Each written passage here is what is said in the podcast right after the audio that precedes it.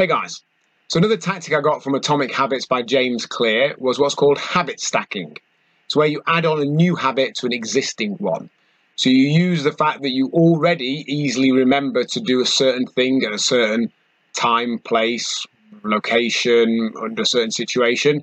And then you stack on top of that something else you want to do or could do at the same time.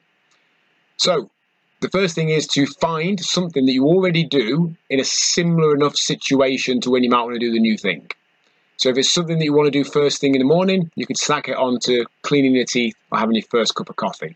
So it could be have, uh, clean your teeth, plan for the day. Could be have your first cup of coffee, prep your lunch.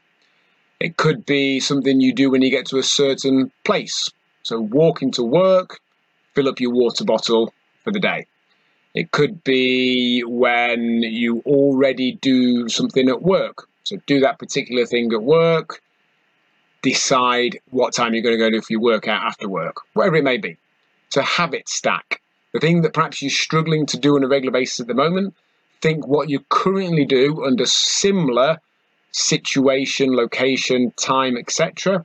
And as always with these things, it'll start a little bit forced to start with. You'll have to kind of remember or put reminders in place to get yourself to do it, but it'll soon become associated and you can create a long string of habits. You already have them now.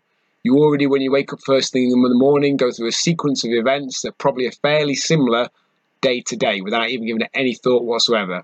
You've created that habit stack over time without thinking about it. You can do the same for the things you're struggling to do.